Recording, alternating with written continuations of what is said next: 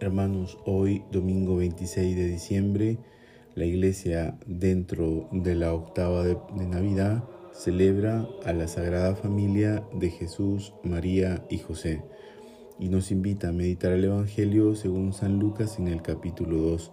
A continuación lo leemos. Los padres de Jesús solían ir cada año a Jerusalén por la fiesta de la Pascua. Cuando cumplió doce años, subieron a la fiesta según la costumbre, y cuando terminó, se volvieron. Pero el niño se quedó en Jerusalén sin que lo supieran sus padres.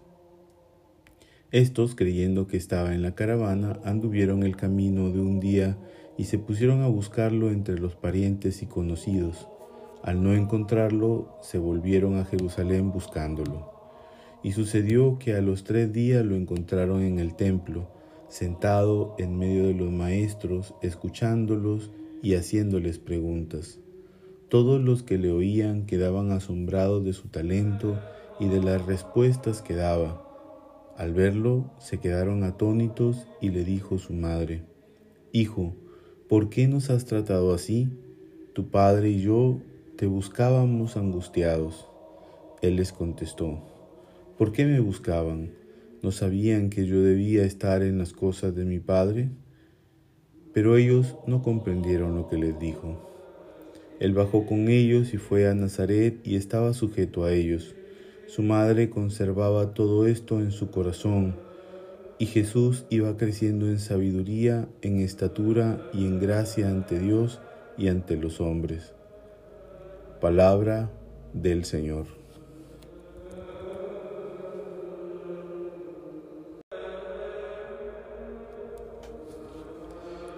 Hermanos, hoy la iglesia dentro de la octava de Navidad celebra a la Sagrada Familia de Jesús, María y José. Hoy se nos presenta a la familia de Nazaret como modelo para la vivencia en nuestras familias y comunidades. Hay algunos elementos que debemos rescatar de lo que nos dice la liturgia de la palabra para nuestra reflexión. Valorar en profundidad el cuarto mandamiento honrar padre y madre. Ello nos ayudará a ser más humanos y a vivir la misericordia y recibir misericordia de parte de Dios.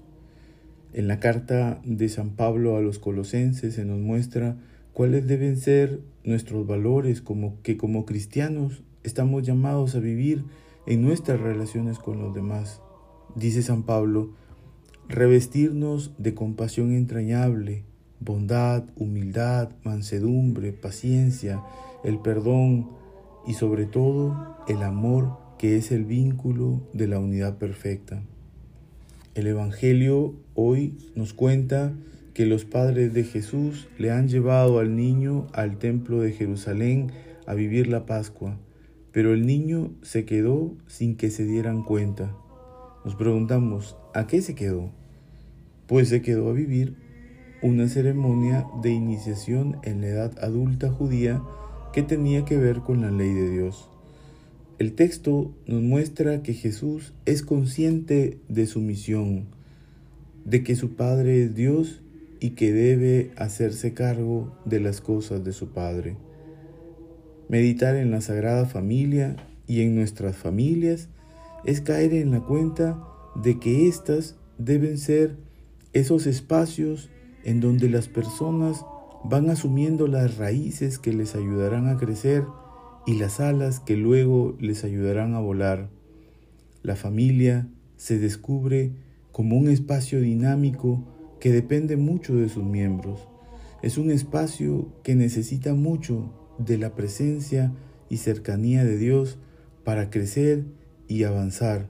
Un espacio donde compartimos nuestras vivencias, penas y alegrías, la salud y la enfermedad, la riqueza y la pobreza, las esperanzas, los sueños y las luchas constantes por crecer y hacer el bien.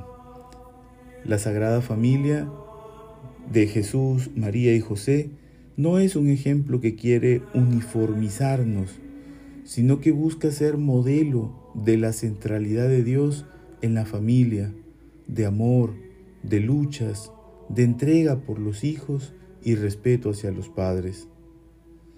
Familias, no se desanimen en su caminar.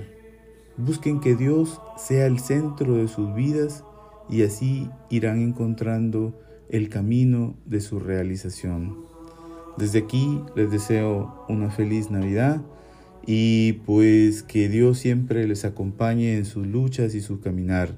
Les bendigo desde aquí, Casa San Agustín, Creek Piura.